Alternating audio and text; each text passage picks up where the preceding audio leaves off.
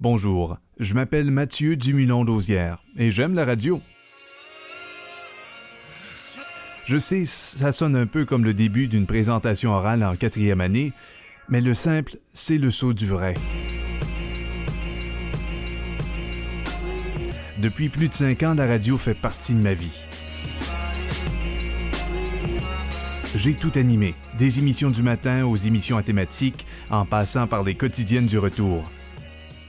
L'émission qui fait parler la région. Sortez du lit de bonne humeur avec Mathieu, debout Nord-Ouest. Vous écoutez CFAI.tv.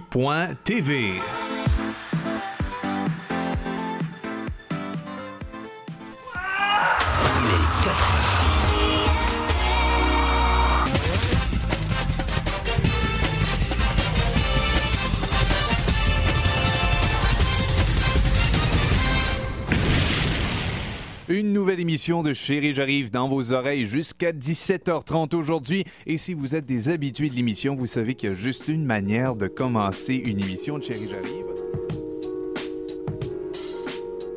Un travail qui m'a permis d'avoir des discussions passionnantes. C'est ça que le monde devrait comprendre, que c'est un jeu. On va là pour s'amuser, on va pas là pour se faire mal. Puis en tant que parent, tu y penses à deux fois avant d'inscrire ton enfant parce que tu penses aux commotions, tu penses aux blessures. Tu t'en vas à une game puis tu ne sais pas ce qui va arriver. Tu sais jamais si tu vas sortir de là avec ton enfant ou que ton enfant va être parti à l'hôpital. Exactement, tu as un stress. Mais si, si c'était toujours comme ça, mon Dieu, que ça serait agréable. Ouais, et- et ce qui est drôle aussi, c'est qu'après le match, lorsqu'on est arrivé euh, en ville à Edmundston, moi, j'ai senti le devoir de m'exprimer là-dessus, sur ce, ce moment magique que nous avons Mm. vécu. Et moi, tout bonnement, j'ai écrit un, un message sur le- mon site de Facebook. Et à ma grande surprise, une semaine après, il y avait 400 partages de l'histoire. Ça s'est propagé comme une traînée de poudre. Puis, euh, Des entrevues plus surprenantes que d'autres, comme celle avec Yoda Lefebvre. Et oui, j'avais envie de vous offrir quelque chose hors du commun. Vous faire un beau présent de Saint-Valentin. Pas une carte, pas des chocolats, pas des fleurs. Non, je voulais quelque chose de différent. Je me suis dit, pourquoi pas aller vous chercher un raconteur professionnel, celui-là, au prénom ben, assez unique aussi, merci. Il s'appelle Yoda Lefebvre. Bonjour Yoda. Bonjour à vous. Alors, un compteur professionnel, quand même, ça doit gagner dans les six figures. Ah oui, oui, six figures. C'est près six figures qui m'attendent d'habitude à la sortie du spectacle pour me remercier pour euh, la prestation. Six figures qui se déplacent pour venir voir la chose. Je vais toujours me rappeler de l'histoire qu'il nous a racontée ce jour-là. Elle tombe dans les pommes, elle ne voit plus rien passer, et elle se met à rêver. Et dans son rêve, elle vit le coït, et, et- elle s'imagine qu'elle fait l'amour avec lui et l'image qu'elle se fait de lui. Lorsqu'elle se réveille quelques jours plus tard, il n'est plus là. Mais les infirmières euh, arrivent pour lui annoncer un miracle. Elle est enceinte. Personne ne comprend pourquoi, mais elle le sait.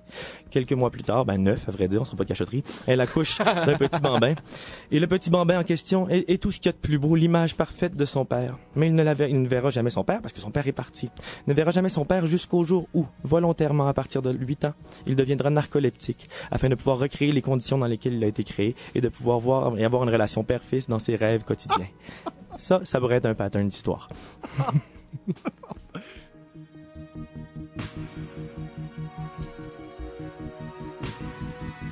Mais la beauté de la radio, c'est le dialogue qu'on a avec les auditeurs. Plus tôt ce matin, j'ai envoyé l'appel à nos auditeurs qui ont quand même répondu. Il y en a plusieurs qui se, se sont prononcés. J'aurais posé la question. Quelle question aimeriez-vous poser au chef de l'opposition officielle? Il y a quelques-uns qui ont répondu. Alors, écoutez, je, je donne la parole Vox Populi dans ce cas-ci ou Vox Facebook dans ce cas-ci. Fantastique. On va commencer probablement avec le dossier qui tient tout le monde en haleine, à savoir dans la région, Madeleine Dubé est en place depuis 1999. Elle est très bien assise et elle a encore énormément de présence et d'impact et d'influence.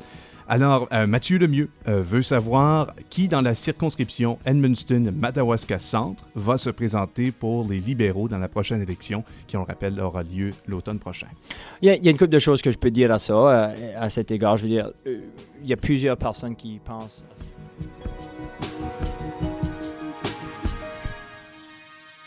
C'est être là à chaque jour pour garder sa communauté informée.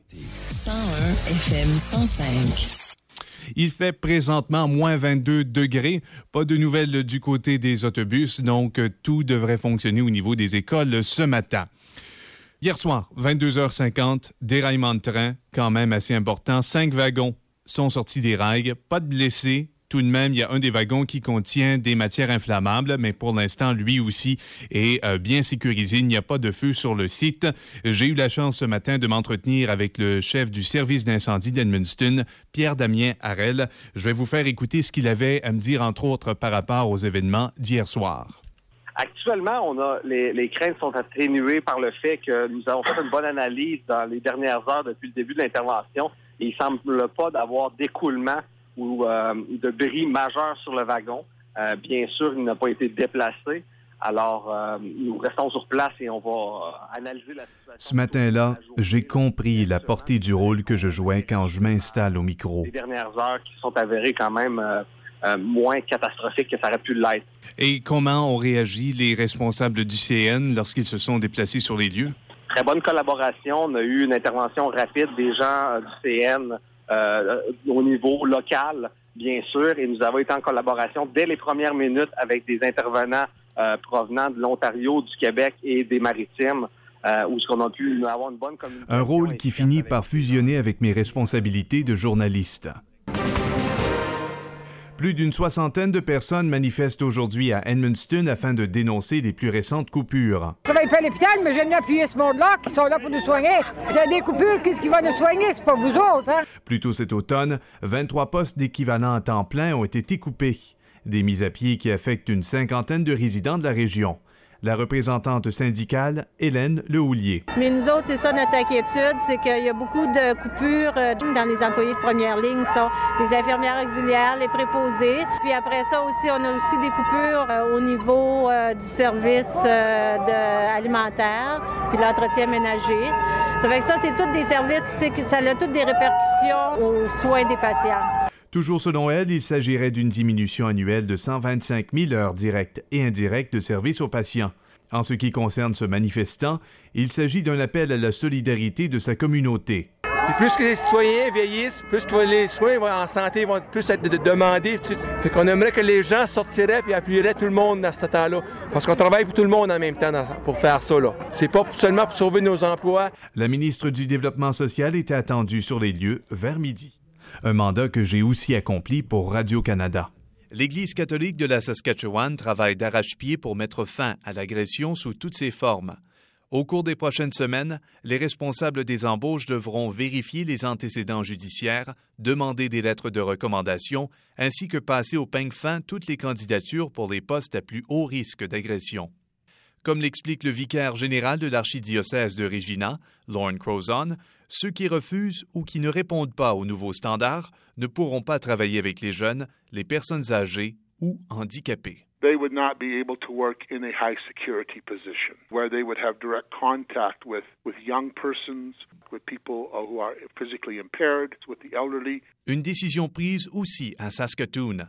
Selon le co-directeur des services pastoraux du diocèse de Saskatoon, Blake Sittler, il s'agit d'une bonne mesure afin de s'assurer de la transparence de l'Église et du bien-être de tous et chacun. The holy direction for the church is to be more responsible, more transparent, you know, to make sure that the vulnerable in our church and all people are protected. Les 150 paroisses de l'archidiocèse de Regina ont jusqu'à l'été pour implanter les mesures et s'assurer de leur bon suivi.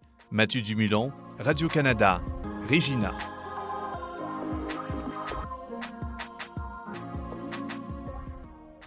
Mais la radio, avant tout, c'est des histoires et des personnages.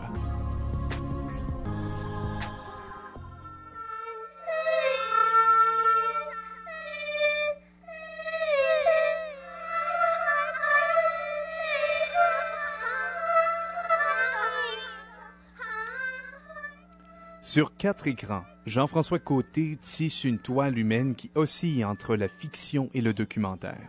En alternance entre des plans larges et des plans rapprochés, les images d'une chorale de gens âgés et d'une chorale de jeunes chanteurs forment un dialogue intergénérationnel qui évoque le rapport entre l'individu et la masse. Pour parler de son œuvre qui est à multifacette tant au point de vue culturel qu'au point de vue sociétaire qu'au point de vue même technique, vidéo et musical, Eh bien, on a Jean-François Côté en ce moment en studio. Bonjour Jean-François. Bonjour. À force de collectionner les anecdotes des autres, on comprend comment raconter les siennes. Le Monopoly, l'un des plus vieux jeux de société à multiples joueurs, est connu de tous sur la planète. Un succès mondial qui a vu le jour il y a 78 ans, dans les années 30.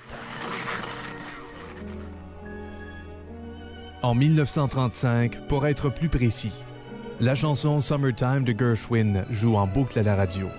Amelia Earhart est la première personne à voler en solo d'Hawaii à la Californie.